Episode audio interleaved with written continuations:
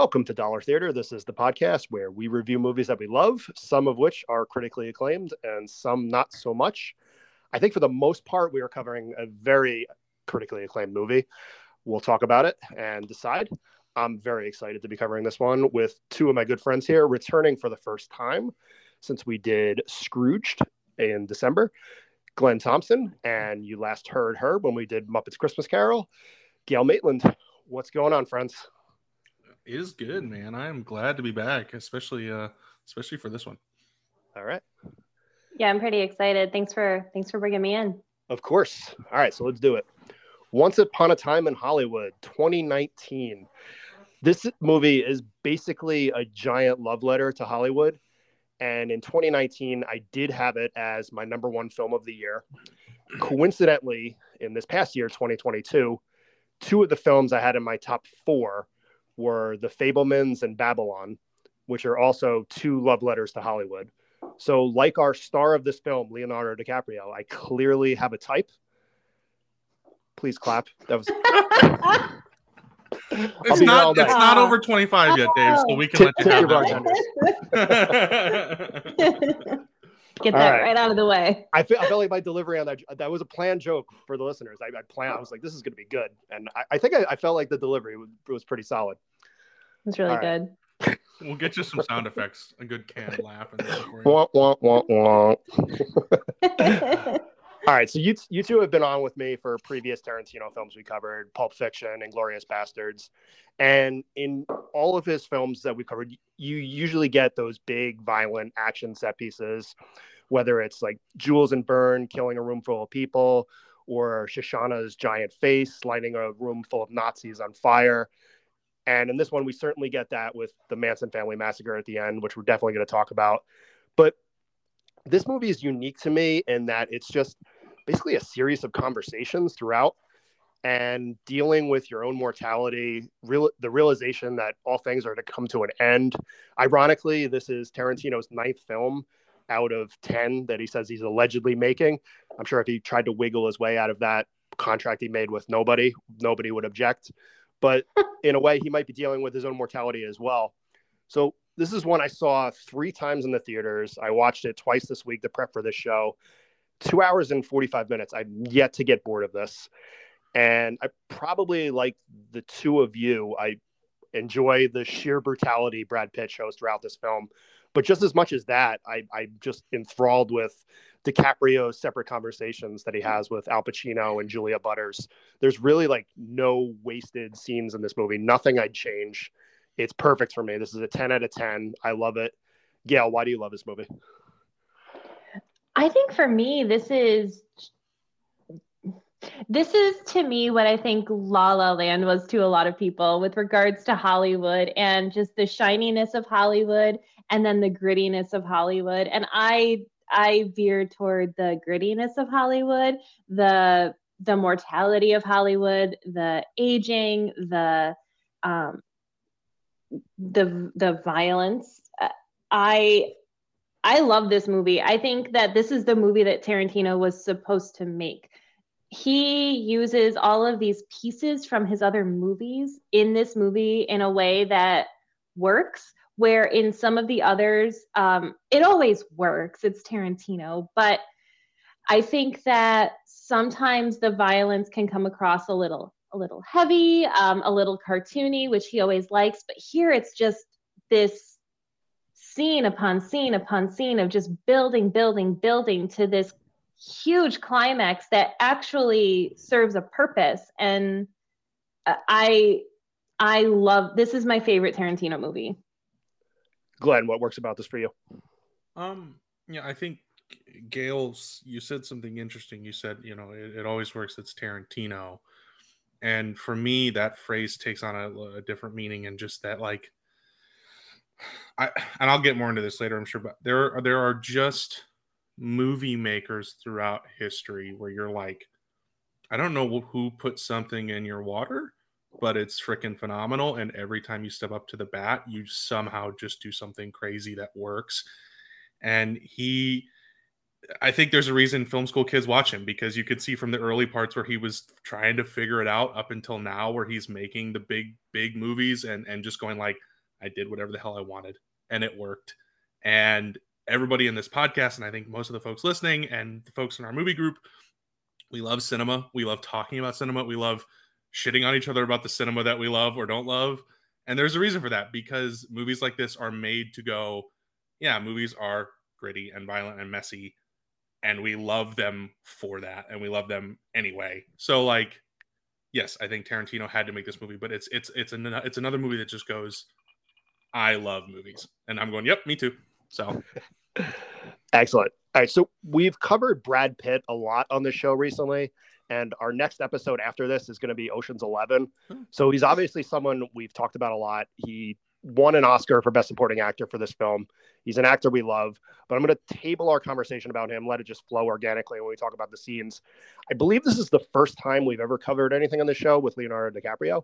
So I don't know, Glenn and I, you and I were talking about, Glenn, you and I were talking about this uh, offline before we started about like the first time we saw him. And I don't know how it is for both of you, but first time I was introduced to him was at, as Luke, the homeless kid from Growing Pains in 1991. And ever since then, it's that's been about a little over 30 years. He's just been a constant in our lives, and he's just he's a movie star. He's never succumbed to the things a lot of actors have come to. He's never had that limited series on Amazon like so many others have had. He just he just makes event movies. When he makes anything, it's something you're paying attention to. Even something like Don't Look Up, which I didn't think was a very good movie, but I was right there on Netflix Christmas Day when it was released. And his resume is kind of unmatched. Maybe Brad Pitt, his co-star in this, is one of a few people who can compare, but he's just someone he's worked with the biggest directors, James Cameron, Spielberg, Scorsese, obviously a couple Tarantino's, Christopher Nolan. I'm sure there's people I've forgotten, but he rules and he's like so great in this. Didn't win the Oscar, was nominated for best actor, but but did not win. Yeah, he's awesome in this as Rick Dalton. Gail, any thoughts on him in this movie or in general? I mean, when you get there's there's a lot to say about Go Leo. yeah. He was he was uh, he was one of my first crushes along with JTT, but I'm dating myself. But he was one of my first crushes as a kid. I loved him. Um, wish I could have stayed a kid so I could have snagged him, but um, I I have such an appreciation for him because I feel like I've grown with him, where a lot of child actors have gone off in different directions or had really unfortunate endings, like Brad Renfro or um, Jonathan Brandis, like from my era, um, JTT, who just kind of fell off. Um, you have you have ones who've gone on to do sort of sort of kind of amazing like stuff, like um, Ethan Embry or Ethan Hawke, um, who who make different choices than Leo, who's been scooped up by Scorsese for, you know, The Aviator, Wolf of Wall Street, or um, Tarantino with Django and, and and this. And he's just grown in a way that's really kind of inspiring to see a child actor grow into because he's not the homeless kid from Growing Pains anymore. He's not even the boy from Titanic anymore. He's he's fucking Wolf of Wall Street. Like he's he's a man and you know, personal life aside, he's been really entertaining to watch through the years. For sure. Glenn, any DiCaprio thoughts? Uh, yes, I think that is the key. He has been entertaining to watch through the years everywhere. I mean, even when we're making fun of his news headlines, you're talking about Leo DiCaprio with a, a bit of a half smile and a smirk of, you know, at the wow, I can't believe that happened. Um, he's what I'd call a chameleon. I don't know that I've ever seen him play what I thought was the same part twice. Um, now he does obviously have his idiosyncrasies like everyone else. He does certain things the same way, but um, he's really good at at getting lost in whatever role he's in. And I don't think, oh, that's Leo on screen. I'm just enjoying whatever he's doing while it's happening. Um, I think uh, as for where I first saw him, um, probably probably the basketball diaries i would think was my earliest recollection but i can definitely say that um, you know the romeo and juliet or titanic would have been right up there as well. It was kind of like the early him. Um, so I, I just have always been fascinated by his career because i think he doesn't make what he doesn't want to make. I think he's only making the movies he wants to make which is why his lineup of films is half the size of anybody else's you know because he, he picks and chooses. Margot Robbie, I'm going to go out on a limb and say most of us were introduced to her. And Gail, you mentioned Wolf, Wolf of Wall Street. That was definitely the first time I saw her. And naturally, she catches your attention because she's a 12. And so, yeah, you're just like, who the, who the hell is this? And frankly, she's so she's very attractive. So that gets your attention, that gets your foot in the door. But even in that movie, she goes toe to toe with DiCaprio in every scene there's there's really just it's just like a ping pong match worthy of Forrest Gump. And the next time I saw her was in the was a smaller film Focus, where she was she was opposite Will Smith, you know, another big name with I guess some baggage attached to him as well. Um, but in every scene they're in together, they're just they're tete a tete and just going at it. Fast, fast forward a couple years later, 2017, she gets her first Oscar nomination for I Tonya when she played Tonya Harding, and I just I just remember just like jaw dropping performance. I mean, not the mm. best movie, but she was so good in it. And she got another Oscar nom a couple years later for Bombshell, which was just a, a, a movie that happened. I just so weird, like movies in, in the Trump era that, that happened in TV shows. And th- this was one of them. Uh, she was nominated for that as well. Um, a tragedy that this past year she wasn't nominated for Babylon. We're sitting here six months away. She's about to be the, she's about to be Barbie in a Greta Gerwig film uh, Harley Quinn in the DCEU. So she's just Glenn. I think you you talked about DiCaprio as a chameleon. This is a, another kind of jack of all trades, and like her two co-stars, one of one of the biggest stars in the world here, and what she's asked to do here as this tragic figure in, in Sharon Tate is just is so delicate, and I thought she crushed it. Did a, did a great job. She's kind of like the moral compass of this movie, I think, a little bit because she's basically in her own separate movie throughout throughout the whole thing, and she just kind of like the balance behind DiCaprio and Pitt, and I just thought she did a really great job. I love every time she's on the screen, you're just drawn to her, and she did, like I said, excellent job. It's you know, real life figure, tra- tragic. We're definitely going to talk about Sharon Tate as well, but I, I thought she did a really good job here. Here, Gail, any thoughts on Margot Robbie? I Margot Robbie has kind of come out of nowhere, right? In the last few years. I mean, she was in Wolf of Wall Street in what 2013 or so, maybe 10 years ago. So yep. in the last decade, we've gotten some big, big performances from Margot Robbie, and this one, I think, compared to all her others, I mean, obviously, like Harley Quinn or even her character in Wolf of Wall Street, is much more muted, but much more purposeful. And I've read so many reviews about her portrayal of Sharon Tate where the, it, it's a negative review where they say that she's vapid and um, Barbie like, which is a, which is fun because that was prior to her being cast as Barbie. But I don't see that at all. I see her playing a really complex woman who wants to be left alone, who is living life. And I think that's exactly how Tarantino wanted to show us Sharon Tate as a woman who is living life, who's bopping along to her um, to her stereo, to her car stereo, to the music on her way in to see herself and appreciate herself in the movies. And I just love Margot Robbie as Sharon Tate, and I think that she did her justice. For sure. Glenn, any Robbie thoughts? Uh, well, you you said it, Dave. She's a she's a 14. I'm sorry, you said 12, but she's a 14. She is. Yep. She drives me crazy. I am in love with this woman, and I'm in love with her talent and her um her chameleon like nature.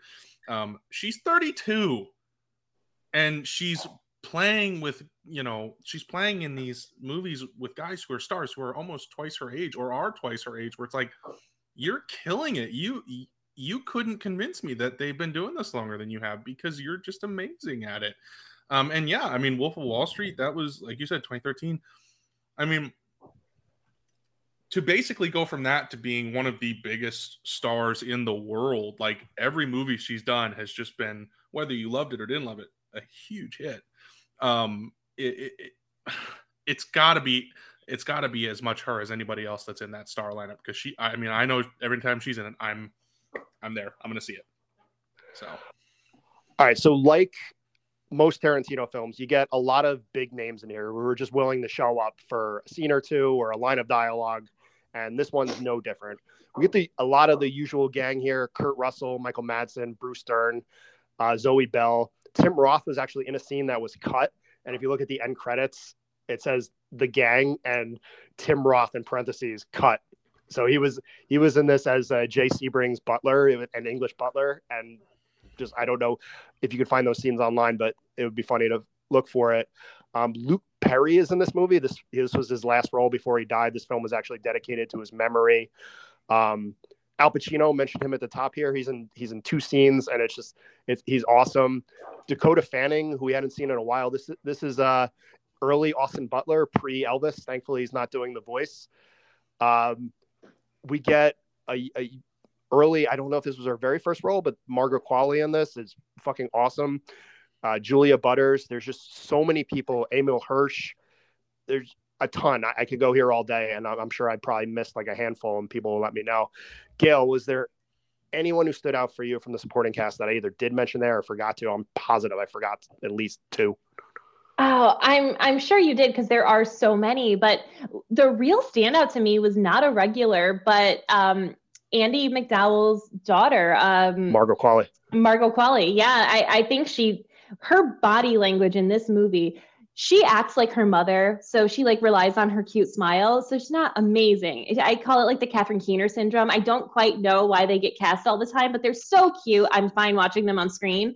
Um, but I think that Margaret Qualley, like her body language when she is leaning over the car into into Brad Pitt's lap, or when she is um, on the ranch and she's she's just using her body to kind of entice uh, Cliff Booth to do what she wants or say what she wants. It, I, I think that she she really blew me away in this movie. Um, aside from her, I mean, I'm gonna lean I'm gonna lean heavy into um, Bruce Dern because I I know that and this might be trivia that you're saving for later, but I do know that somebody else was cast in this film. No, yeah, no, um, go for it. Okay, it was Burt Reynolds, and he died before um, before the you know they could film it, and so Bruce Dern kind of stepped in, and I think that he was fantastic. He was confused and and and adamant, and uh, he still kind of took control, and he was grateful, and I I don't know. It, it was uh, it was it was a really complex role for ten minutes on screen. And I read a little to piggyback off you, Gail. I read that the last thing that Burt Reynolds is known to have said before he died was going over his lines as George Spahn mm. with his hmm. assistant. So crazy, tragic. You know what could have been, but obviously Bruce Dern is a well accomplished actor, and in that role, I thought as George Spahn was was really well done. But yeah, it's it's interesting to think of a fork in the road moment there. Glenn, anyone stand out for you from the supporting cast? Yeah, a couple of them. Um, one who gets a lot of negative press, unfortunately, is Mike Moh as Bruce Lee. Yeah, um, yeah. You know, I actually mm. liked that performance. I don't know that it was the, you know, a portrayal everybody loved, obviously, but I, I thought that he did a great job with a hard with hard material.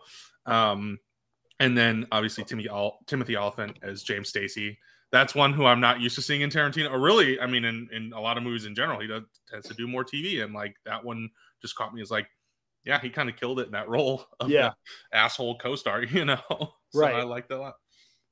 That's was, another sad one because I don't know if Dave, you were about to say the same, was, but yeah, yeah, I think we're going the same place. Yeah, Bill Paxton was supposed to play mm-hmm. that role, but he also passed away.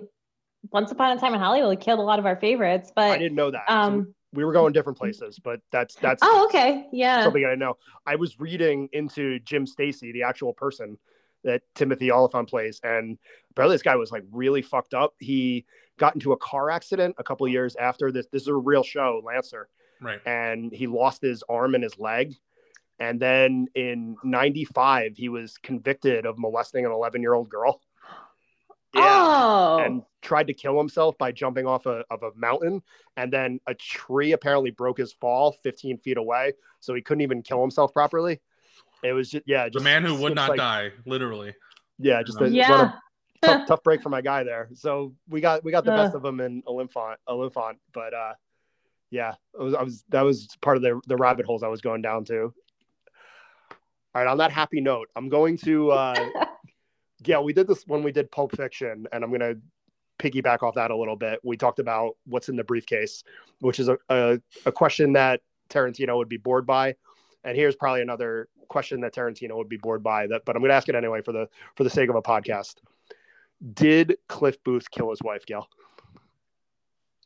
On purpose? Okay, go good. Give your give your take. I think he I think he killed his wife, but I think it was I think it was a spear gun accident. I think it was an accident. And I think there's a whole legend around it and he's keeping his trap shut and he that in the Cliff Booth in te- like high integrity kind of way, he did kill his wife. He probably feels remorseful for it. Um and that that's my theory on the Cliff Booth wife. I like that thing. it was the Noxzema girl, Rebecca Gayheart, play, playing the wife. It did remind me a little bit of the scene that she's in where he's holding the spear gun, and it was kind of reminiscent of John Travolta in, in the back in the front seat of the car with the gun. Uh, like you shot Marvin in the face, kind of maybe like a, a wave. Marvin. Yeah, poor Marvin, poor uh, Billy. Billie Booth is what I, I didn't know her name until I, I looked it up. Glenn, what, what's your theory? I I think it's I think it was so excellently shot as a as as a question that I refuse to answer. I, I I I love that scene, and I think the funniest answer to that is who gives a flying fuck. That's fair. I think to a degree, this could because there I know people who hate this movie. Oh sure. There there are people yeah. who like despise this movie, and that could mm-hmm. be because of your take on did he kill his wife? Eh, okay, he did kill his wife. So I'm supposed to worship him at the end of this movie because he did the right thing. And, you know, I, I just choose to not really care. It's a movie. And, you know, it's it's fun to think about did he, didn't he? If he did, it was probably an accident. But it's yeah, it is, yeah, it is a question of um I think Tarantino loves to tease you though. I think he likes to make you go, well, I don't know how to feel now because that is Tarantino's game is going, I don't. Yeah. I don't know how I should feel also, about what I just saw. you're to- you're totally right, and everything with Tarantino is gray. There's no good guy, bad guy, good guy, bad guy. Everybody's a good guy, and everybody's a bad guy. You love the wolf in Pulp Fiction. He's a piece of shit, but he also he's a helper, right? Like he's like Mr. Rogers. You look to the helpers, and the wolf is a helper. Like. You got the good guy, bad guy. Cliff Booth is a good guy who's a bad guy who's a good guy, right? But Gail, All the audience doesn't want to hear that. They want they want to mm-hmm. know. Give them their binary. You gotta know. Give them Black the binary. Yeah, go to therapy, guys. yes, therapy services available after the show. All right. On that note, we're going to take a break and we'll come back to talk about our favorite scenes.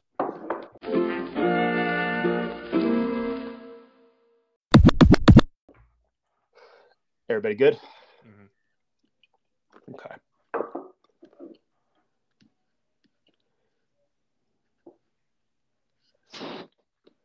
Okay. We are back. Favorite scenes. I'm going to do this a little differently than we normally do. I'm just going to list all of the ones that I noted. And we, okay, so I'm, here's one of them. I'm just going to list them off really quick. Rick and Marvin Schwartz's conversation, the Bruce Lee scene, Rick and Trudy Frazier, that's Judy, Julia Butters, their conversation, uh, Rick's meltdown in the trailer, the Spahn Ranch scene, and the ending massacre by all means, if I if either you want to talk about something I did, did not mention there, go ahead. Gail, where would you like to lead off? um, well, let's go ahead and get started with uh, the Pacino sure. uh, DiCaprio scene because I think that's really important um, to give a good baseline of who uh, Rick Dalton is and who he was and who people now see him as. And it's a great lead off. It's a great, it's a great um, kind of love song to the movies and how they treat actors as they age or as they kind of age out of roles that they're known for. And um, you have Al Pacino as Marvin Schwartz, who's who's trying in his own way to make a buck off of Rick Dalton, but trying to get him work. And um, I think this was a really important setup scene for the entire movie that is a movie of conversations and scenes and bits and and this was a, a good kickoff. Just so great just him the you see the look on DiCaprio's face as Pacino as, as Marvin Schwartz is, is telling him. He's like okay you play the bad guy right? You lose the fight. He's like well what the audience sees is Jake Cahill getting his ass kicked. And who's going to kick your ass next week? Is it going to be the man from Uncle? Is it going to be Batman and Robin? And mm they're just they're basically getting what they can out of you before they shove you to the curve and you just see DiCaprio's demeanor go from like kind of upbeat at the beginning of this meeting to like holy fuck like this guy just like opened my eyes. I do enjoy like the the scenes. Obviously, we get the the 14 Fists of McCluskey there. You know, anybody order fried sauerkraut? That's okay. And he, he lights all these Nazis on fire. I, I like the flamethrower scene where he's like, "Can we do anything about the heat?" So important. Rick, So it's- important. It's a flamethrower. And also the um when he says uh when he talks about Cliff, he's like, "Yeah, my car's in the shop. He, he's driving me around." We get the Kurt Russell voiceover. He's like, "Well, it's a big fucking lie." it's like, Rick Rick got a drunk. Rick got his license taken away for too many drunk driving tickets, and Cliff has to drive him around now.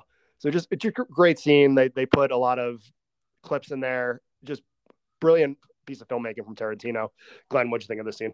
Uh yeah, I I've had I've had a lot of good fortune to spend time on sets and in post rooms and and taking care of a lot of behind the scenes work to make it all look good. And one thing I found is everything that's listed there is absolutely true, 100% over, and it's all on display every time that person walks into the room.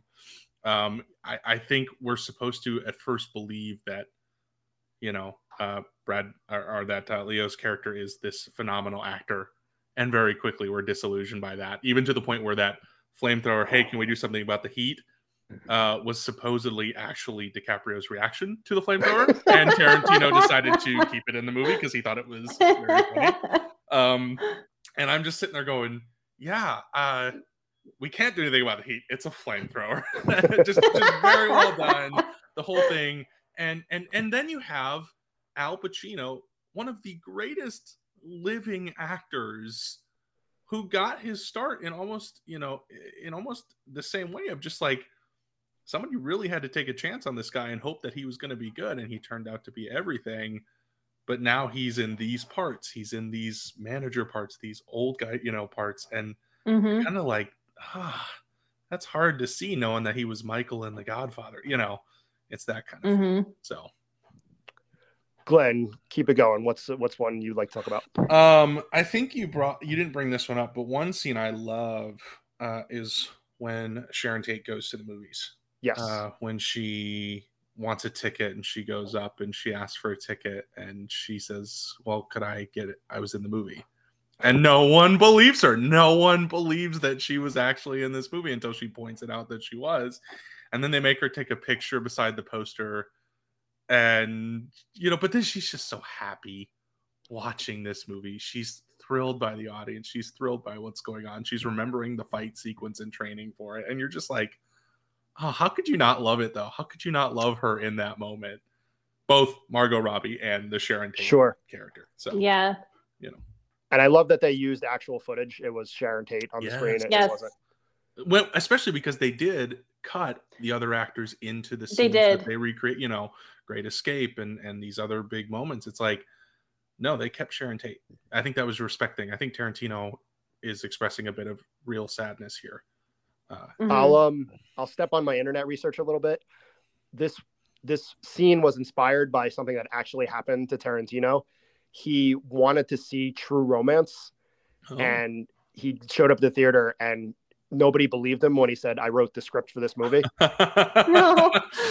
And I mean, guess that's fair though. That's fair. Like, how are they At the you know, there's time, line- how do you know Tarantino? Yeah. Sure. So He's I- just the twitchy guy that's at the that's at the movie stand, Why right? is he looking Like- at my feet so much? I don't understand. Yeah, All right, so why don't we switch in Bruce Lee? We'll talk about this. Um, this is where this is the scene that I guess is the one of the more controversial ones. I guess this and the massacre at the end are the, the two Mhm. most controversial scenes. But I, I love Mhm. the scene like like you do as well, Glenn. Um, we we see Kurt Russell in the scene before, and he's he's talking with uh, Rick about how he's creepy. He doesn't dig his vibe because he killed his wife, and we we we do see that scene there. And this is all. It the scene is interesting because it's it could be an unreliable narrator. Brad Pitt is fixing DiCaprio's uh, TV antenna, and he's kind of reminiscing to himself. And we we see this fight, and Bruce Lee's talking about the intricacies of combat, and we see all these people around him, just basically like yes, man, they're just wowed to be in this guy's presence, except for Cliff, who Cliff just kind of like rebukes everything he says, and they wind up getting into a fight. It, funny, he says he would make Cassius Clay, Muhammad Ali, a, a cripple if they fought, and I remember just like so many people when I was a kid, like in the army, they would say like, I can't fight anyone because my hands are, are, lethal weapons. And just like, mm. you know, 10 year old me, I'm like, oh, whoa, okay, okay. All right, cool. and, and Pitt's just like, yeah, that's just something people say. So they don't actually have to get into a real fight. And he's, it's like, I accidentally kill you, I go to jail. He's like, anybody kills anybody in a fight, they go to jail. It's called manslaughter. he's just going toe to toe. And this scene was like largely set up. This and the Spahn Ranch scene are largely set up to build build Pitt up. So at the end of the movie, when everything happens with the Manson family, it, we're not we're led to believe that this is very feasible that he, he could do this to these people. Um, Gail, what'd you think of the Bruce Lee scene? Uh, so yeah, I mean, I can see why it's a controversial scene. It really doesn't paint Bruce Lee in the best light. Um, but who cares? I mean, it's a fictionalized account. It it doesn't paint anyone in the best light. Um, I, I mean, you know, it's the only person that it's somewhat respectful to is Sharon Tate, and I, I, I don't have a problem with this scene. I, I also think that it's very funny. Um, the buildup of of Cliff Booth's character. I find every scene that Cliff Booth is in to be fascinating. I can't, as much as I can't take my eyes off of Margot Robbie, I also can't take my eyes off of Brad Pitt. And it's not just because they're two of the most beautiful people in the world, but there's something about the Brad Pitt portrayal of Cliff Booth and the Margot Robbie portrayal of Sharon Tate that I'm enamored with. I've watched this movie probably four times now. I don't rewatch movies. This is a long movie to rewatch, and I love it more and more and more the more times I watch it. And seeing Cliff Booth's character build up right from here is because this is also the scene where they talk about him being a wife killer. I mean, it's it's a big scene, and uh, I I think I think this is a fun scene. Yeah. Glenn, what what'd you think of this scene? I know you said you were pro, but why? Uh, you know, here here's the thing, right? Like this, there is a a sort of untalked about but well known side of Hollywood, which is that actors don't really do their own stunts. Some do some don't right? And so like to to get into this idea of who is the guy behind the guy who's doing all of the hard stuff that's your cliff booth right? Like the the the guy who's behind the main guy. And he's not rich he's not famous he's living on whatever paycheck the main guy can give him and he's a tough badass because he's gonna get lit on fire he's gonna get thrown through glass he's gonna fall downstairs he's gonna jump off buildings he's gonna you know, he's going to take the gunshot, whatever it is, and he might die. Like, you have to kind of just not give a shit to be that person. And I know those people because I've worked with them, I've trained them, I've trained with them. Like, they are they are scary motherfuckers when they really want to be. They're also some of the nicest people you're ever gonna meet. They're gonna go out of their way to fix your house. They're gonna go out of their way to walk your dog. They're you know, they're people too. Like Cliff Booth. Like Cliff Booth. And what I think this is doing is, yes, it is setting up who Cliff Booth is at the end of this movie. But even one of the kind of co-stone coordinators, his name was Robert Alonzo. He told um, several publications like originally Cliff was supposed to win, and then Cliff and uh, uh, Pitt or um, Alonzo and Pitt uh, went to Tarantino and basically said, "No, this has to be a draw. It can't just be like he kicks his ass and that's over." So they changed it. And one thing that I think is important is like somebody else brought up the point Bruce Lee really had to maintain a persona to be Bruce Lee in the time that he was Bruce Lee. He had to be tough. He went off, he did a bunch of fighting movies, came back to the US and built up this persona. And that had to have been hard because nobody is the mythic man of legend. Everybody's got flaws. And so the point that I would drive at with this is if you don't like the betrayal, remember there's still a real person behind that person. And to get his butt kicked is not inconceivable because he's not Superman. So yeah. I, you know, I'm getting a little defensive here, but I'm getting defensive largely because I, I just get tired of the like, well, it's it's rude to this group of people. Yes, I think there were rude things about it, but I also think it was 60s Hollywood and it's Quentin Tarantino, and Quentin Tarantino has never exactly been nice. So no, maybe we should all just drop our knickers, bend over, take it for a minute, and be done. Whew. All right, I need a minute. I'm gonna get some water. Have a good conversation. All right, I'll talk. I'll talk. I'll let you catch your breath. Rick and Trudi Fraser. This is Julia Butters. So before I talk about the scene, I'm seeing I was seeing the Fabelmans. This is the Steven Spielberg movie that came out uh, at the end of the year is Mhm. nominated for Best Picture, and this movie is largely focused on this this figure who isn't but is based on Steven Spielberg, and he does have these sisters. They're in the they're in the background for most of this movie. Uh, did either of you see this movie, The. Fabelmans? Mm-mm. Yes, yeah. I did. Okay, so I'm watching this. The sisters are kind of largely background characters until the end, when one of them gives this like killer monologue, and to the point where I'm watching this movie and I grab my phone. I'm like, who the hell was that? Yes, And- uh, right? Yes. I'm like, holy shit, that was Julia Butters from Yeah. this movie. And obviously, she, This kid. you know, she's at that age where you have a massive growth spurt. So I obviously didn't recognize her right away. But she was like lightning in a bottle in this role. She's like this, I think she's 10 years old at the time of this. And just the first thing she says, DiCaprio says to her, Would it bother you if I sat next to you and read my book? And she's like, I don't know. Would you bother me? And she's just talking about like the intricacies of acting. And she's like, you know, eating would make me sluggish. And it's the actor's job to strive for 100% effectiveness. Naturally, we never succeed, but it's the pursuit that's meaningful. And DiCaprio is just like, who are you? And just this this child is just hanging with DiCaprio, one of the biggest stars in the world. And she just this is a, a short scene, but I love it so much. Just their conversation and just how wowed he is by her. And I think that kind of just represents the audience because I was just just as wowed by her. Gail, would you what'd you think of her in the scene? Oh, she blew me away. I mean, when she kept prompting Rick Dalton to tell her more about the story that he was reading, not, you know, that, yeah, right, about Easy Breezy. And, you know, he wasn't finished yet. So he had all of these excuses not to tell her about the story, but all she wanted to know was about the story, which any good actor would. And she was prompting him to be a good actor and put himself in the story and translate the story and the emotions and the feelings and just the character and i think that i i mean the the performance that he gave the next scene over is because of the prompting that she did the scene before Yeah. Glenn, what'd you think of the scene?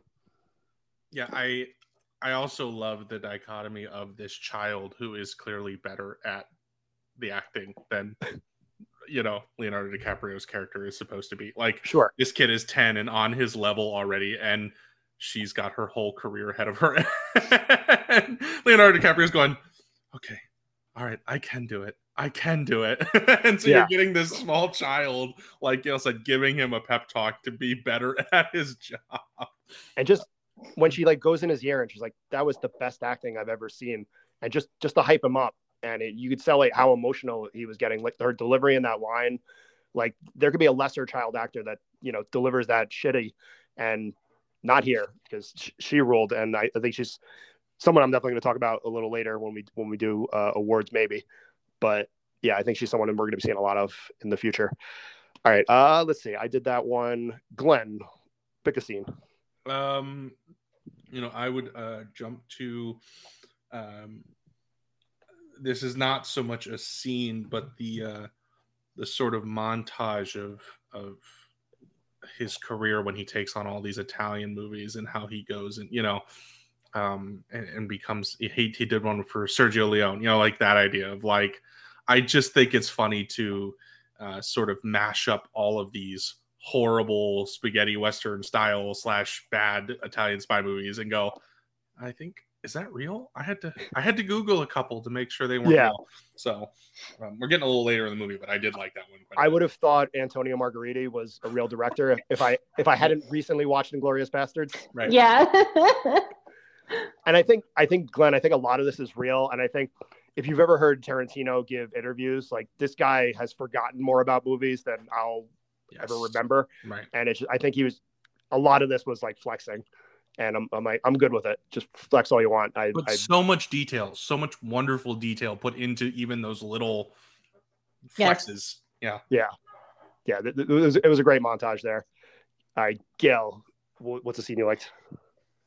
oh gosh uh, I've got from my list still that we haven't hit uh, the Rick Meltdown, Spahn Ranch, and the Ending Massacre. If there's any of those or something else, I, I think we can all talk about Spahn Ranch and and the ending massacre together. But I think just before that, when you talk about the little details, I think so I, think so much of Cliff Booth's character and everything that Brad Pitt did and everything that Tarantino directed him to do, like um when he all of the helping out that he does for Rick, just like being his chauffeur and fixing his roof. And when he does fix the roof, you get the small, the small detail of him parkouring his his ass up to the top of that roof. Like that's important. It's important that he can do that. And nothing's mentioned of it. It's blink and you miss it, but you see him leap from like the side of the house to the sheds of the roof, and that matters. And you And know, he takes his shirt off and he's got a ripping six. I mean, listen, I'm okay with that Damn part it. too. damn it. I'm fine with that. And then, but like at the end, right before the Manson massacre, you get him lighting up that um that acid is- cigarette that that he gets from uh from Pussycat and you never see that scene actually happen. It's a flashback that we didn't see happen. And it's it's so it's so Tarantino that that happened. And when he puts that cigarette in his mouth and he lights it and it's just this slow shot of Brad Pitt sucking on something. We all love it. We all love to see it. Just the away we go. And it's so small and it's so big and that is the kickstart of that massacre. And it just starts with a drag of an acid cigarette that he bought from Pussycat. Ugh, Tarantino, I love you. All right, before we go to the very end, I, I do want to hit on the, the meltdown in the trailer by Rick. Just this is like a minute long scene, but it's so fucking funny. He he comes in just the first the opening shot is him throwing glass up against the window and breaking the window, and he, he's like, "You embarrass yourself like that and all those goddamn people." And he's like, he's like, eight whiskey sours. You couldn't stop at three or four. He's just making baboons. And He said he don't like whiskey sours. You make a promise to yourself. You're gonna stop drinking right now. And then he has a drink right there. He's like, "Ah!"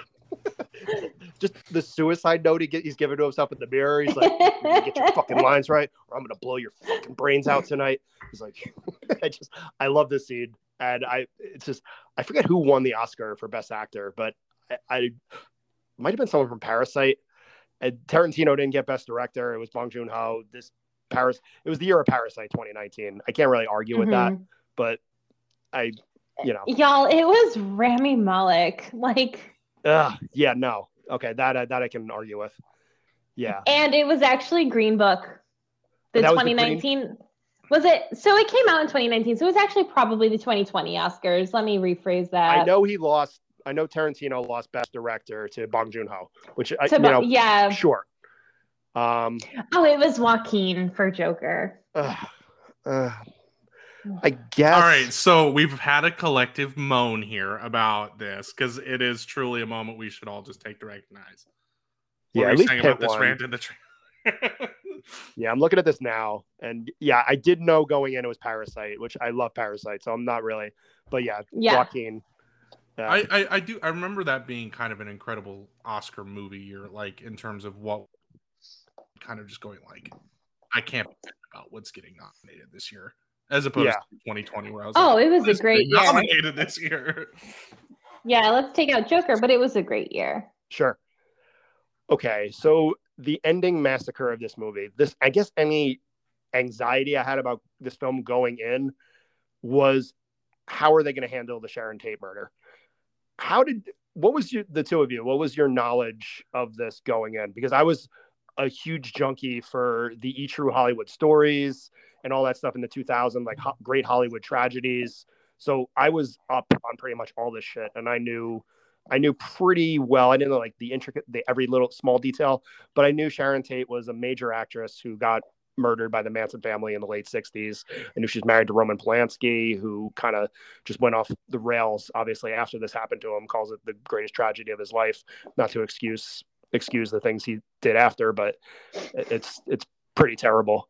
And so I was I was like, how are they going to possibly handle this with any class? And he did. But uh, curious to know before we, we talk about this, the, the actual scene, uh, Gail, what was your working knowledge of, of this tragedy? Uh, I was I was somewhat familiar with the with the Manson family and the Manson murders. Um, I I'm not like a true crime junkie, but I do like I really like a good documentary, and um, so I, I know I know enough about it. I knew who Sharon Tate was. I knew who Roman Polanski was. I didn't know who Jay was. Um, I didn't. Um, I don't think I knew she was pregnant at the time, which is doubly sad. Um, after after I saw the end of this movie, I had to fact check what was real and what was not real. Um, I mean, I know the big reveal where she didn't come out in the end and invite Rick Dalton over to her place, but um, I had to I had to kind of figure out what Tarantino took liberties with as opposed to what actually happened and who was there. Like was tex the person that was there or did he was he just there because rick saw it? Was he a made up character? Like no tex was there. Like it was uh it, it was a, a lot of reading to do and a lot of information to take in and it was really fucked up is the actual murders are, are pretty fucking brutal i you know we don't need to go down the road i'd, I'd encourage everyone if you want to it, all the information's there but it, it's pretty it's it's tough to even read about let alone like see. So I'm glad they, they took liberties with this. Glenn, what was mm-hmm. what was mm-hmm. your knowledge of this going in? Um, I I had always been at least adjacently aware of the Manson family material just because of the Helter Skelter thing. I've been a huge Beatles fan for a long, long time. So like that whole, you know, association has always been in my mind, but not in any like prime way. Um, I don't remember if it was in this movie or if it was something I just read. The the idea of the the the idea that Tarantino had about this, you know, not being what it was, but how it could have been or how it should have been, that idea. Um, I think the title is more apt when you realize the ending of this movie is the fairy tale he mm-hmm. wished it was. Um, but it, it's just, uh, I, I think there's some vindication, even if you're only adjacently aware of what what actually happened, of going like, yeah, they go Cliff. Like I, I don't yeah. know. That's that's kind of what I yeah. It, so. yeah. So that was like you mentioned. We talked about Bruce Lee and how that was there was a lot of controversy surrounding that scene. There was a lot of controversy surrounding this scene as well because of apparently oh Brad Pitt's brutality yeah. to women. And like if you read the things that these women said to Sharon Tate before they stabbed her over and over again, you would not have any reservations about their faces being smashed no. by cans of dog food or, or anything no. like that. But this scene just fucking rules. If if you were a, if you were someone who's only in the, the Tarantino for the action set pieces, this was this was your moment. And I love how I, we get a lot of Tarantino actors' kids in this movie. Like Bruce Willis's daughter was in this earlier. I love how mm-hmm. Maya Hawke was in this scene, and she was just like, "Fuck this," and just just left and just drove mm-hmm. away. So um, we had Cliff drip, drip, tripping on acid, and obviously the three the three uh, Austin Austin Butler and the, the two others break into the house and just we we've seen Cliff at Spahn Ranch beat the shit out of the guy who slashed his tire. We saw him fight Bruce Lee. So even so we're left to believe as the audience as he's squaring off with these these three strung out hippies that he's the favorite if you're if you're taking Vegas odds he's probably like minus 110 to win this fight and just when he when he does that and Brandy the pit bull just unleashes on Austin Butler, and we uh, Mikey Madison runs up to him, smashes her in, in, the face with the can of dog food. And just you're you're like, holy fuck, it's on. And then he sits the pit bull on her. I actually do get a little nauseous watching this when you see Mikey Madison run through the glass door and she's got the shards of That's glass. tough. Yeah it's yeah, it's it's tough. She she had a she had a rough go of it. Apparently, she's based on Susan Atkins, who's one of the Manson family murderers who's still alive, and she apparently she just got rejected for parole again in 2021, I believe. I think she's actually. Oh no, never mind. I was thinking about Squeaky. Squeaky is out. She was in upstate New York. Yep. My husband worked at Barnes and Noble here for a long time. There was a man who would send her crossword puzzles send crossword puzzles to Squeaky in, in, in a prison, and now they're living together and in love. So happy endings for Squeaky. Sure, good good for her, I guess. Yeah. but God damn. Yeah, like but in yeah. Basterds, he does take his liberties with history here in, in a good way, and we we see obviously Rick Dalton. He uses the flamethrower there on on Mikey Madison. She just she just has a really rough last 10 minutes of her life Uh, the other girl gets her fat her face bashed into every facet of the house before dying. Yeah. And just this is just this is a brutal scene, and it ends it ends very happily with you know.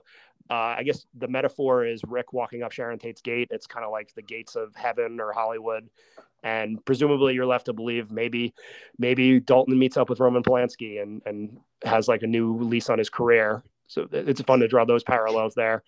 Gail, what'd you think of the ending?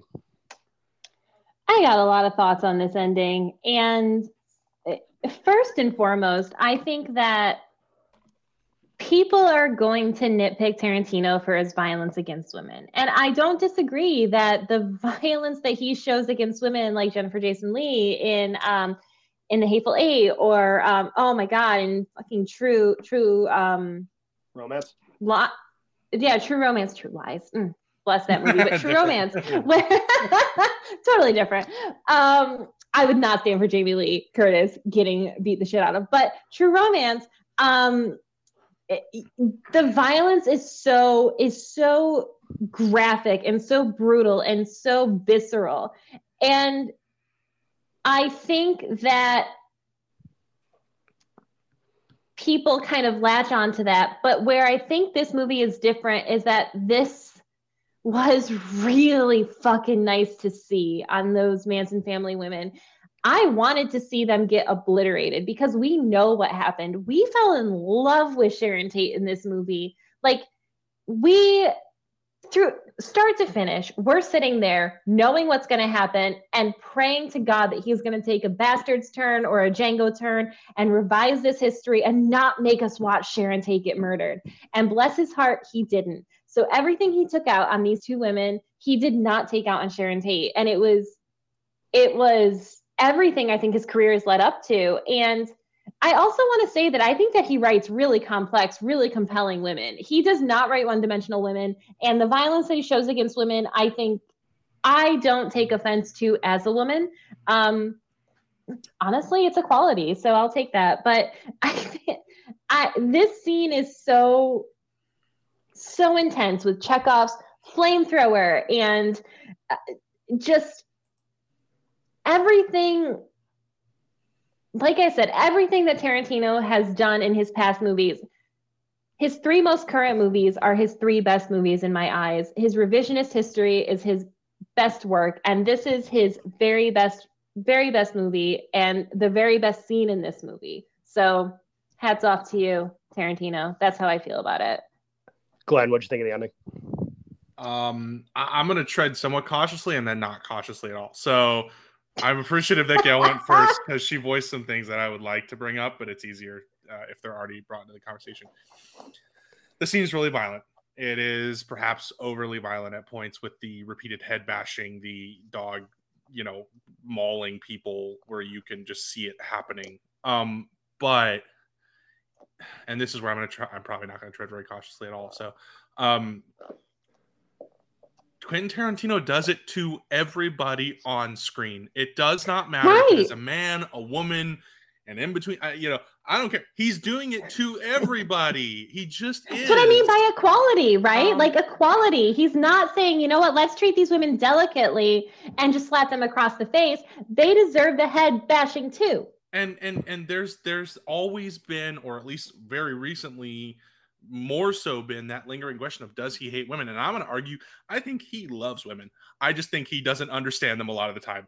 Um, he writes incredibly complex, like you said, Gail, incredibly complex women who are just kind of weird. And I think that's Quentin Tarantino's brain trying to figure out what a woman is when he's writing it. And that's not going to work because he's a he's a straight white dude, you know, like, but it does work at the same time. And he, name me another director who's a man who's at his level who's writing women the same way that he is because I can't think of one that you know fricking Spielberg's done. I'm trying to remember the last time Steven Spielberg had a woman that was as memorable as The Bride or as um you know uh, uh oh gosh oh, can see her face. Can't remember the memorable women, but I understand what you're no, saying. in Inglourious Basterds, she's the one who brought down the entire. Shosanna. Not, oh. Shosanna. Yeah, she Shosanna. brings down the Nazis. Like, are you kidding me? Like, right. Shosanna is one of the most powerful women ever written, I think, and to take that away, eh, honestly, as as as one dimensional as people seem to think that this Sharon Tate performance is, it is not. It's so complex. To give her life, to leave her alone was so smart of Tarantino. Like, he does really delicate things with women and then he sticks dogs on them and that's fine but you know the, and i'm going to go even in just one step further on a point i made earlier which is i really really think quentin tarantino is sad that this happened. He that we lost someone who would have gone on to have a great movie career because he loves movies. So he was telling the story of the you know what he wished would have happened in the world of movies which is that we would have gotten a sharon tate for a long time you know and and that's just it didn't happen. And i just think this is a little bit of him going god i wish it could have happened. So again did i try delicately? No but i i just think it's important to think like at least he's trying to give these agency pieces to everybody. Um so. No great takes. This awesome ending to this movie. There's nothing i would change about it i don't think. This was this movie rules. So glad to be glad to be here chatting about it. Why don't we move on? According to the internet, so I like to start these with the, the casting. Almost. There's there's a couple. I don't know how concrete any of these were, but they're here. So let's let's chat about them.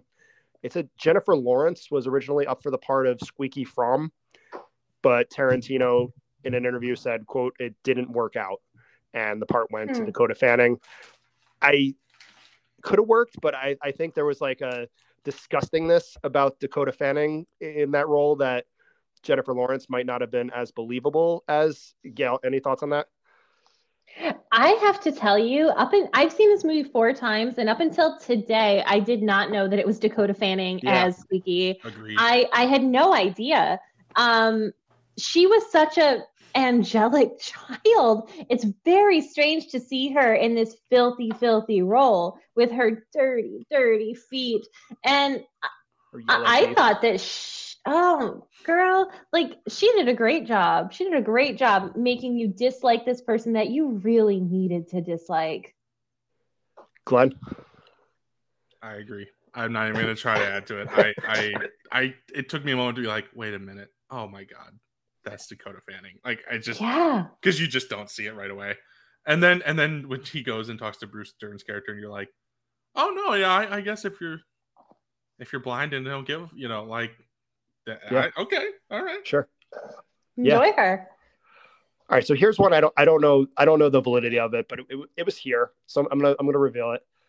So Quentin Tarantino had discussions with Tom Cruise about playing Cliff.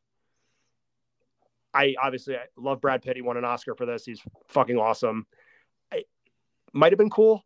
You know, I Tom Cruise is kind of like in his own world. He I don't know at this point in his career where he does like supporting roles. But I think if anyone could kind of rein him in, it would be QT. It could have worked under Tarantino's direction, I think. Gail, what say you? You know, they come from the same. I mean, I think of them way back working side by side and then kind of in opposing roles, but like with Interview with Vampire and they're of the same era. Um, the the difference is Brad Pitt is a character actor in a leading man's body, and Tom Cruise is a leading man, and he has the leading man looks, and I don't think he could have pulled it off the way that Brad Pitt does because I don't think he has the sense of self awareness to play a character like Cliff Booth. I don't think he has the dimension that Brad Pitt does. I, I don't think it would have worked. Yeah, because we see Pitt in this several times. He just openly admits that he's DiCaprio's gopher. And yeah. I, I couldn't see Cruise doing that. He would never he would never have allowed himself to say that. Sure. Glenn, any anything to add on that one? Uh the word I'd put to it is subtlety. I don't think Tom Cruise has the subtlety to play the part the way that Brad Pitt did. Brad Pitt mm. is so good at being quiet and watching, and Tom Cruise has to be the center of everything and has always had to be the center of literally everything. I don't know a role where I haven't seen him be big. So yeah, right. Um, Brad Pitt can absolutely just watch, and even when he's watching, you can't take your eyes off him. So Exactly. Like Brad Pitt driving I can watch Brad Pitt drive a car for an hour and a half and and not even know that that time has gone by. But I will tell you Tom Cruise has that same effect on me on screen. Like I can't take my eyes off of him, but for a completely different mm-hmm. reason. exactly. Like he's magnetic where Brad Pitt is nuanced. It's just so different. All right, one more I have here. Charlie Day was the studio's first choice to play Charles Manson. but Day said he wanted declined the role, saying he did not want to see himself on screen as as Sure. this person.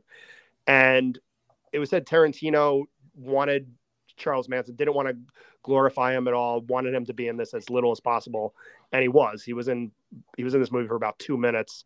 Damon Herriman played him. I don't know if this. I'm I'm sure you, you two both watch Mindhunter, right? I've Yes, it was the same. Yeah, I don't know if that's Yeah. coincidence or intention, but yeah, he played him played him pretty much a lot differently. I guess this is in in jail Manson, but the the role in Mindhunter was a lot different than this kind of hippie.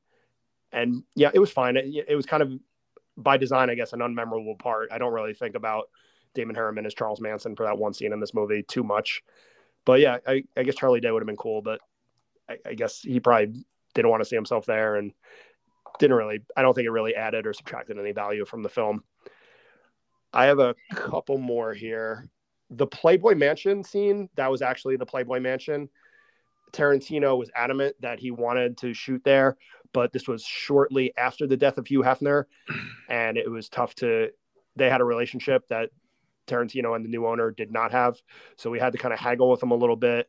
He eventually, the, apparently, the new owner of this film, the new owner of the Playboy Mansion, agreed to let them shoot in one room in the house and in the backyard, but didn't want a, a big film crew taking over the whole house. So the beggars can't be choosers. They got what they settled for here. I thought the scene at the Playboy Mansion was, was pretty effective. I don't think it. I don't think we lost anything. Like No. I don't know that y- you could have had the whole mansion, and what would you have done with it except showing them walking through it, right? Yeah. Mm-hmm. Yeah. Okay. I got one. I got one more here. Uh, Deborah Tate, Sharon's sister. She initially opposed the film, didn't want to sensationalize the Manson family or her sister's murder. Tarantino met up with her, showed her the script, and as soon as she saw it, I guess like the same as our reaction to the end scene, uh, she withdrew her opposition and even lended Margot Robbie some of her actual, some of Sharon Tate's actual jewelry to to wear on the Nice. film. So cool. I get. I, I would imagine reading this as you know her sister and having you know the weight of this tragedy on her for the last fifty years. You see this, and you you have to smile at how, he handled this. It was it was really well done. I thought. So cool touch there. Trivia. Okay. So as we mentioned earlier, Quentin Tarantino was nominated for Best Director for Once Upon a Time in Hollywood. Did not win, lost to Bong Joon Ho. I have no problem with that. Surprisingly, he's only only three of his nine films he got nominated for Best Director. What are the other two? I'm gonna give you a couple combinations. Jackie Brown and the Hateful Eight, Inglourious Basterds and Kill Bill Volume One, Pulp Fiction and Jackie Brown, Pulp Fiction and Django Unchained, Pulp Fiction and Inglourious Basterds. Gail. I think it's Pulp Fiction and Basterds, probably. Okay. Glenn. I'm gonna go uh, Pulp Fiction and Django. Gail, you got it. It was uh Basterds and Pulp. Yeah. It was that that honestly though, like because um I I do remember like I think I think that that e- it could have gone either way there, like in terms of Yeah. We did Honestly, um, those two movies are very like they're not interchangeable because they're very different movies, but they're just like so they're good. They're just going they're so fucking good. I'm not not Pulp Fiction, but I mean Basterds and Django. I mean Pulp Fiction's good too, but I guess. Let me shove this off the side. I The cat guess. knocking it off the counter. I'm gonna say I'm gonna go on a limb and say we all complained about this separately on our respective Tarantino episodes that we were on together. But our Inglourious Basterds, he was nominated and lost to Kathryn Bigelow for the, the Hurt Locker, which yeah, and then I, I can tell you how many times I've seen the Hurt Locker. once, Once. yeah, same, Once. yeah, not a rewatchable. And yeah, at I'm sure we complained a lot Forrest Gump, Robert Zemeckis, best director. Fucking God, I fucking hate that fucking movie. You know what though? There was no way that movie wasn't gonna win because that was Tom Hanks. Oh, it was pandering. It You know Yeah. what? What Oscar ceremony isn't though? So let's just let's. Yeah. Yeah. Oh, I hate the Oscars are the Oscars are a joke, but Oh, yeah, boy. no. Okay, now we're in a different discussion. Quick, uh, quick. But no, I, I love watching. I love watching them, but oh, I'm gonna watch them, and I'll probably cheer when the oh things I like gosh, win. I hope Will Smith punches someone else this year. No, Yeah. he'd have to upgrade. He needs to do like a full-on jump kick. Yeah. and then they'll be like, "Wait, how did you get in here?" Yeah, it'll be great. All right, awards time. Uh, sixth man. There were, I guess, we talked about the supporting cast. There's just a ton of people in this movie, and I didn't. I'm looking at like some of the the bigger names that are in these small parts, like Al Pacino, Kurt Russell, and I'm like, yeah, they, they were great, but I don't think this really advanced their career. I don't think it really like did anything in terms of like shining a spotlight. I know who these people were before. I know who they were after. They were great, great to see them. I did not award any of those. For the, for me, this was a, a two person race between Margaret Qualley and Julia Butters because this was kind of the first time either of these people were showcased. And ultimately, I, I went with Julia Butters because I just I was I could watch the conversation that her and DiCaprio have all day, and this girl is ten years old and she's standing toe to toe with the big, arguably the biggest movie star in the world. And I think she, I, I mentioned her work in The Fabelmans. I think she's someone we're going to be seeing a lot of, and she has the potential to have kind of a Nicole Kidman, Meryl Streep like career. If you know, and, and I, don't, I don't think we see child actors kind of go down the path of child actors of the past with the information we have now. I seems like I, don't know her personally, but it seems like from listening to her in interviews, it seems like she's someone who really has her head on straight, and I thought she was great in this role. So my sixth woman or sixth girl uh, of the film, uh, Julia Butters as Trudi Fraser. Gail, how about you? You know, I would have to be I would have to bring it down between those two too, and probably Timothy Olyphant. I just love him. Yeah, Um, but mm, I think you're right. I think Julia Butters is the one. it- it- the conversation between her and Leo is so captivating. It's it's one of the best scenes of the movie, and it really helps him become better, and it defines who he currently is, and it, it really serves to move the plot along. I think I think that I think that she did a great job. so you're seconding me. I'm gonna second you. All right, that, that's rare. So I know. glad to have you on board. glad. how about you?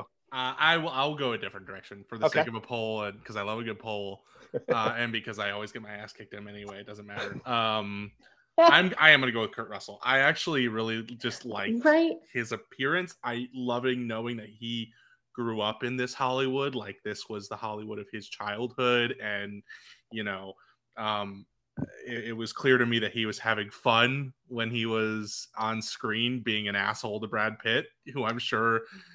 You know, it, that's probably been a long-standing fun relationship for them of just knowing each other as movie stars. Um, but I, I just also think uh, I've, I've known those coordinators who were like, I can't, I can't hire you. I can't use you. Oh shit, I used you. Now I'm in trouble. Thank God. Was one of the funniest brief subplots in this movie to me.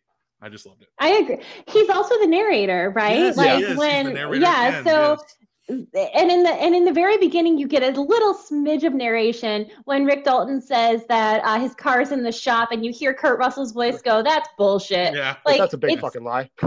Yeah, yeah, yeah, yeah. So uh, I think that's a great pick.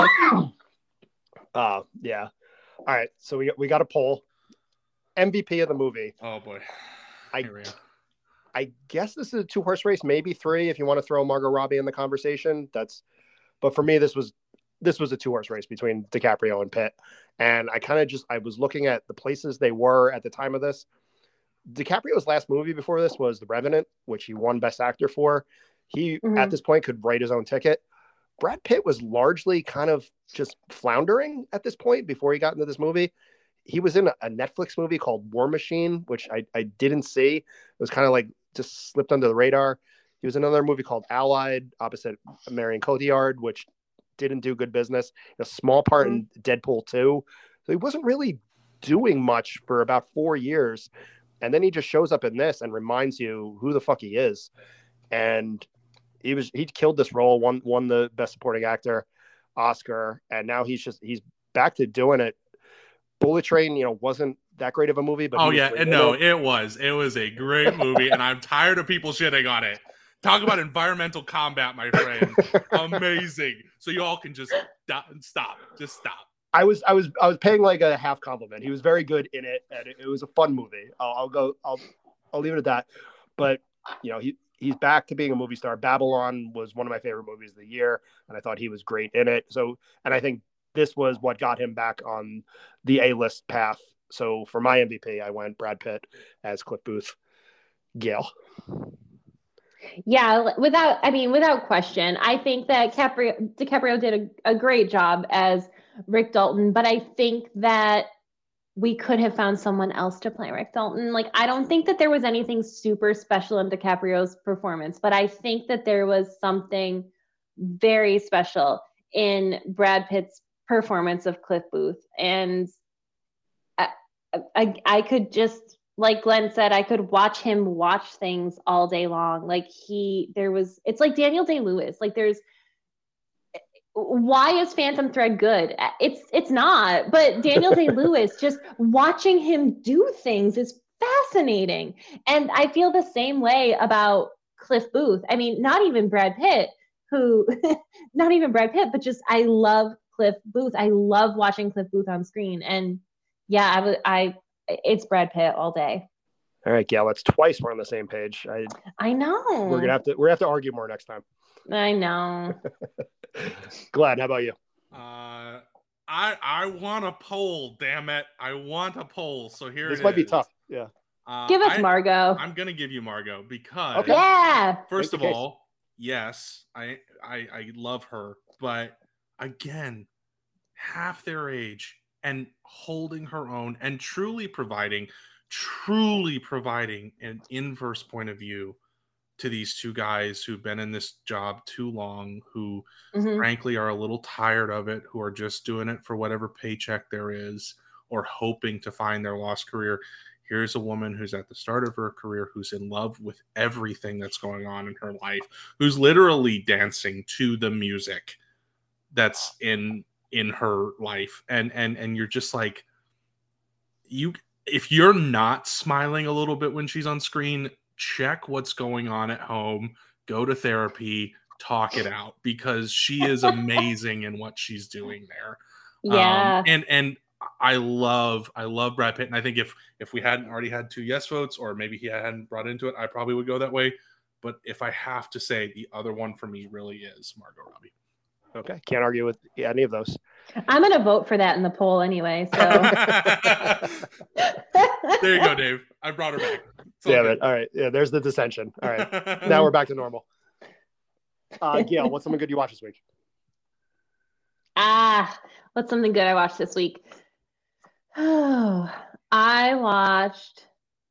I watched one good thing, and I watched one thing that I really wanted to be good, but I did not like. And I'll talk about that first, and that was Skinamarink. That came out on Shudder. There's so much buzz about it. I've I've heard about the buzz for for months now.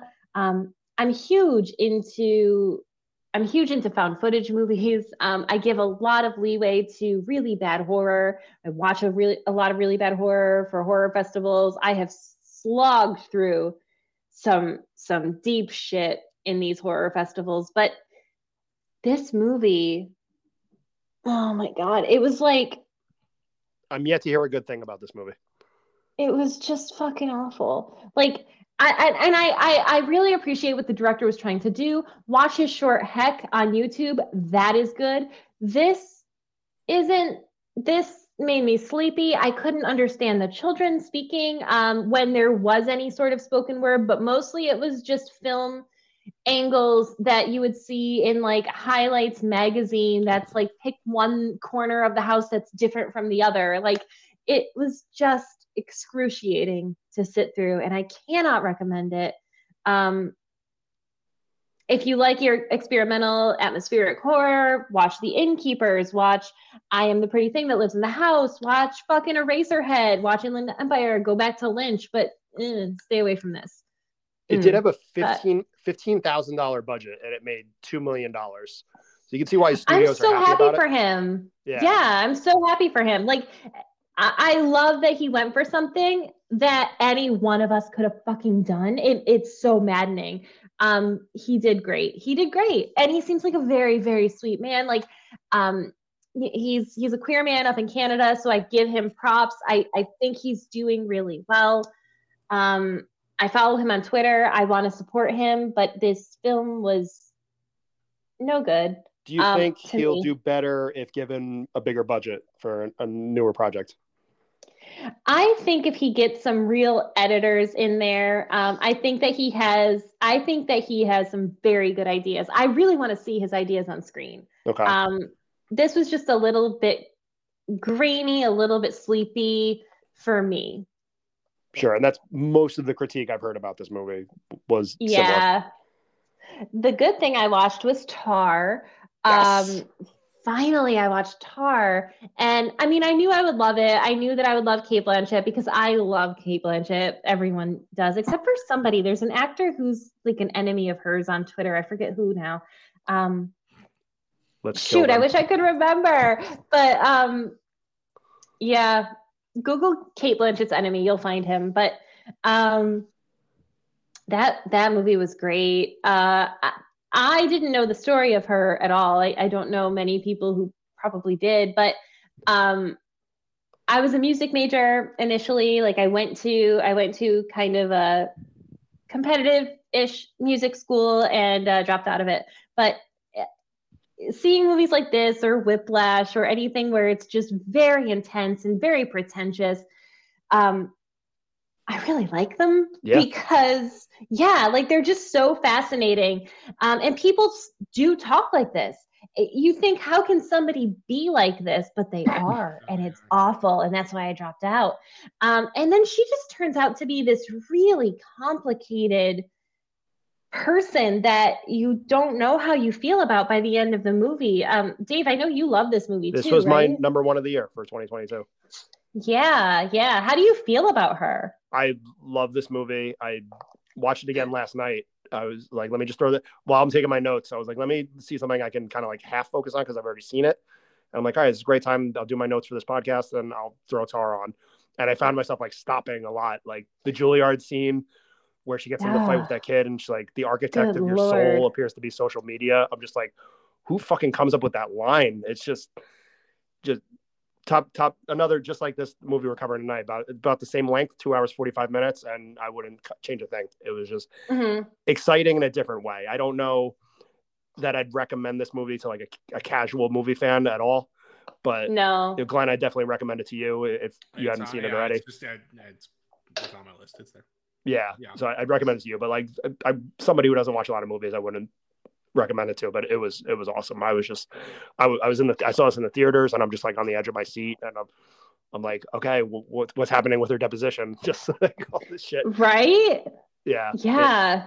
it's wild. Uh yeah awesome movie. I love it. Yeah it was my number one of the year.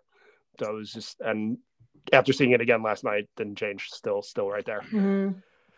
Glenn what's something good you watched this week Uh, let's see. So uh, recently, I've been working my way through. I finally got Paramount Plus, so I've been watching uh, The Offer, which is Okay. that kind of not not totally true, but dramatized version of how The Godfather was made. Which is funny because I literally just finished reading a book about that process, so I'm watching how they are making it more dramatic for the show, which is really funny to me to see them clearly fake things for the show. Um, but it's well done. Uh, Miles Teller, you know, it's it's it's if you if you like once Upon a Time in Hollywood, you're probably gonna like the show because it's about making movies. It's Yep. about you know it's about that process and how difficult it can be and, and how you know hard it is for the artists involved and the people involved. Um, I liked that one. Uh, I've obviously, like a lot of people, I've been watching The Last of Us on HBO. Yeah. uh, which is Yep. oh god, every week I, I'm I'm just like I love this. I love it. Um, Ha- It's what- did either of you play the video game? oh, No. of course, all? of course. No. okay no i, I didn't. Okay, so you're familiar with that. Did you play both? Um, I played the first one. I've not played the second one. Um, okay, okay. So is it following it closely? Um, as far as I am, a- like, I'm not like a mega fan by any means, but as far as I remember, yes, even down to some of the shot compositions. But I've listened to the writer talk because HBO does these really great like post episode recaps, which I love, and also just YouTube things. But he's been like, when we deviate, we're trying to deviate for the beauty of something. We're trying to show human connection, right? So that was the Frank episode, the one that everyone was raving about or hated, Ah. depending on your point of view. Um, I loved it. um, and I'm People like, hated it. Ben Well, Shapiro. Oh, Welcome- oh, yeah. welcome to the Sorry, duh. Uh, sorry, but- sorry, sorry. But- I blocked them a I long loved it, time but I- ago. but I was It like, makes me I was love like, it this is not in the game, right? And well, no, it wasn't because they wanted to tell a story, you know, like, and I think Gail, you pointed it out really well. Like, it's not actually necessarily as beautiful as people think it is if you sort of look Oh man, yeah, people aren't seeing it the right way. you know i do think there is beauty in it but it, it it's not necessarily the beauty that we think it is um it's not the great love story, right? Like it- it's well, and a I it's do, a I think it is and it's not. I think i think it it's a love story in a way, but it's not the but it's Romeo and Juliet like love oh they story, would have right? always found each other right? Like i think that's the point They absolutely would not have because he Um, was Ben Shapiro. right. And or or or uh, or at least very li- you know he was as they called him apocalypse ron swanson right? Like Yeah, that's, you know so I, I just think the show is really well done. It reminds me of early walking dead without the um, andrew lincoln moaning all the time of walking dead. Um, you know um, i i'm very fascinated to see where they go with it. Um, and so i love that. And then of course a movie i watched that i loved that i came to love because my partner loved it and i wasn't in love with it when i first started was amsterdam. So that was my other margot robbie of the weekend was watching amsterdam. Um, it is really not for everybody. It is No. kind of a anti-establishment. You have to you have to be okay with the weirdness of it and not everybody. In fact a lot of people weren't but i thought it was very well done. So uh, that's where i was. I do know it has its defenders. I'm not one of them. i'm well aware of this yes. Yeah, but hey, I, you know, if, if you like the, no no no i get it. I do. I think i think um so i i i work with a lot of people who have like adhd um and a, lo- a lot of folks i've talked to specifically and I, the reason i'm saying that is because you know there is a quirkiness and a weirdness to it that i think resonates with someone who doesn't always think about things head on who kind of curves through the path of getting to things. Um, and that is not something that everyone would take away from that movie. Sure. so you know it, not for everybody. I'm not going to pretend like i'm trying to like make a case for it here i'm just saying i think it was no, you liked it. And that's that's awesome. That's that's what's great about movies.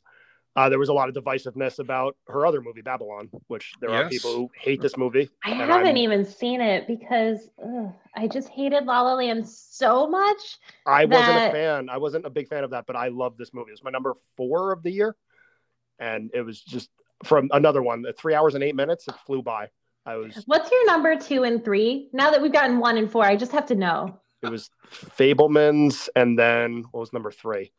Um, Was it everything everywhere? Was it. Marcel the Shell? No. Uh, what was number three? Oh, Banshees.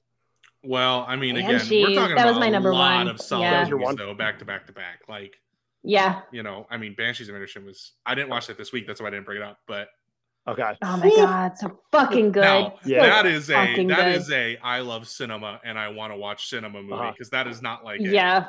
you know You know, I recommended it to my mother because she said she liked Irish movies. I'm like, it's really funny. 10 minutes in, she's like, this isn't funny at all. And I'm like, Uh, I gotta do like a full McDonough rewatch. I've seen the only movie I've seen more than once was uh, Seven Psychopaths, and I thought that was his worst, his weakest film. mm, he but- he is an he is a fascinating guy and I love that he loves Ireland so much. You know, you're getting either Sam Rockwell or Colin Farrell as the lead, Yep. and yeah. and you know you could do worse. All right, so I'll go. I'll go TV movie. I started Poker Face. On this is on Peacock. This is the new show from Rian Johnson. What what a world we're living in. Rian Johnson is the creator of a TV show on Peacock, but here we are, starring Natasha Lyonne as she's not a cop, but she's someone who, for some reason, would- for reasons unexplained, can tell if you're lying. Just an automatic lie detector. She calls bullshit if you say it, and it's been helpful for her in solving all these murders. There is this has been compared to Columbo, which was one of my favorite shows as a kid. Yeah, I was 10 years old watching Columbo. That's okay. I was 10 years old watching Matlock. I'm with you, dude. I, I'm under. I, I guess we all we all had our, our detective, and there is a central story that's tying throughout the episodes, but each episode is kind of like, aside from that, is an individual story of her like running into a murder and having to like pick up the pieces and get people to ask know the right questions to ask these people so they can give an answer and she can tell if they're lying or not. And she's she assists in all these crimes. Just you know natasha lyonne if you liked uh, russian doll or you know we liked her probably her career this has a lot of big big names guest starring in it joseph gordon-levitt uh, adrien brody chloe chloe sevigny just i could go on and on just you got uh, it's Rian Johnson shows, so you're getting a lot of big names just to show up for an episode. And this is Hong Chau was in an episode. This is just really good. I've watched the first two so far, and I, I recommend it if you're if you're looking for a new show to hop on. I know Peacock isn't the most popular streaming service. I don't know too many people who have it by default. I, I know a lot of people who have it because it came with their cable provider, but uh, I definitely recommend the show. It, either either you know this or was it on your radar? Definitely on the radar. Uh, and I just yeah compliment Natasha Lyonne's comeback as a career. Yeah. Like from someone Oh, who was doing, yeah. you know, American Pie, who is now doing Russian Doll and Poker Face and these Right. really complex, really beautiful, kind of intense pieces. Uh, it's just yeah and she was great in orange is the new black. Like she Yep. plays very complex characters um and, and she was always like even in the teen movies that she did back in the 90s she was the most interesting person on screen because she sounded like an 85 year old jewish aunt and like you just love her. You've always loved her. When she was 15 she sounded like that. I just she's so fun to watch All right, yeah. So I recommend that show. And for movies, last week I got to the theater and I saw Knock at the Cabin. This is this Oh, is a new M Night Shyamalan movie. oh i love him i Yeah. love him yeah, I, so I think you would love, Love this him. movie because I thought it was. I, I'm pro. I'm in the pro column with this one. I know some people yes who like some of the movies we just talked about in the last couple minutes. Some people hate this movie, but I'm not one of those people. I thought this. I really haven't had maybe since like I'm trying to think of the After Earth. I think that was the last bad one he made. But I, I liked Split. I liked Glass. I liked uh, Old. You know, I thought Old was kind of clunky, old. but I, I enjoyed it. Old was great. Yeah. Yeah. I, I love what he goes for. I love that he just digs it and goes for it. And he's he's so silly. My husband swears that he's not self-aware, but I really think that he is. He has to be because if he's not, it's very upsetting. But he's so funny. He the visit is really funny. He's a funny director and uh bless his heart. I'm so happy to hear that this was that this was good. but yeah, this is four people. They they break into the cabin of this uh, this couple and their adopted daughter, and they say you need to sacrifice one of yourself to prevent the apocalypse. So, you know, normal shit. And Dave Bautista, who just, you know, I was watching this guy dressed up as a priest in a wrestling ring in 2003, and he, as Deacon as Deacon Batista, that was his his early wrestling gimmick. And was I- it? Yeah, I never would have Wow. thought 20 years later. I'm like, holy shit. And you listen to this guy in interviews, like he knows his shit. Like he knows he's very well versed in in cinema. He knows his stuff, and Wow. he's really great in this. And I, he's you know he's great in Dune. He he's you know he was in Night uh Night Rider. No, Night Rider. What am I saying? The Denis Villeneuve. oh, Uh, uh, yeah. Nightcrawler? There it is. Nightcrawler. Yes. No, no. Uh, the the Harrison Ford one. Why am I drawing a blank? He Night. did it. this is podcasting that's fine to speak. No, I'm just gonna I'm just gonna I'm gonna I'm gonna talk through it and we're gonna we're gonna get the right answer on this. I'm just gonna talk about stuff and we're gonna get there. Um, da, da, da, da, da, da. All right. Oh, Blade Runner. Blade Runner. Yeah, No. thank you, Gail. Yeah, Okay. Blade Runner. You beat my IMDb search. All right, yeah, that that was that was the finest podcast thing ever. But yeah, Blade Runner. So he's kind of seeking out all these like big name directors to work with. Obviously, most people probably know him as Drax in the the Guardians of the Galaxy movies, which is really funny. His comedic timing is great, and in this, he's not funny at all. He's just the heartbeat of this movie. He's just puts on a great performance, and this movie does not work without him. I, I love him as an actor, and I'm definitely looking forward to seeing where he goes. But if you're an M Night fan, Gail, as you clearly are. This this is one I think Oh. I think you'll dig. So excited. Yeah. So that's uh so that's that's where I'm at. Gail, where can we follow you? Uh, you can follow me on Instagram at it is that one broad. You can also follow me on Twitter at Descent of a Woman. Excellent. Glenn. Uh, I'm on Instagram and Twitter at Glenn Thompson 11 because hello, it, there's so many of my name apparently. Uh, and then also uh, Facebook at Glenn Thompson Creator or check out my website, uh, glenn-thompson.com. Excellent. And I am on Instagram, Twitter, and Letterboxd, same handle at DDEM2000. You can follow the Instagram and Twitter for this show at Was It That Bad Pod. If you want to talk about this movie or any movie or show we talked about or anything else we didn't talk about, join the Movie and Television Talk Facebook group just by typing that into a group search. We are the red cover photo. No show next week. We have a scheduled week off. We are going to be back with a couple episodes. Uh, two weeks, we'll be back with Ocean's 11. And then the following week after that, we're doing Ghost. So a couple fun ones there. Either of you have any thoughts on either of those films? Uh, Ocean's 11, I'm assuming the Brad Pitt because you said it earlier. Yeah, I did, yeah, not the Frank Sinatra. Okay, Yeah, because there's a real difference in which movie we're talking about. Uh, I love that movie. Uh, I was not as huge a fan of the sequels. I enjoy them, but yeah, Ocean's Eleven is a great heist movie, and Uh, has been. Um, I yeah. think Margot Robbie's even doing a, I was just gonna, I was gonna say, yeah, Margot Robbie's in Yep. a, a reboot. Sure, which I, hopefully goes better than we need Ocean's Eight. Uh, we'll see what happens. Who cares? Uh, you know there. what? Every heist movie is exactly the same, but I'm gonna watch it anyway. Sure. I love a heist. I love a heist, especially a casino heist. you fucking kidding me? Yeah, and Ghost, steal from them. the ultimate parody movie. I have yet to see a cartoon, adult cartoon that has not had a ghost parody in it. So I look forward to hearing about that one. All right, yeah. So we got, we got some good things on the horizon, and we had some great things on the horizon, or the horizon, whatever the opposite of that is tonight. Uh, Gail, Glenn, thanks for joining me tonight. This, this ruled. This was fun, man. Yeah. Looking forward to it. All right, and Thanks. thank you everybody for listening. We will catch you all next time. Have a good night, everybody.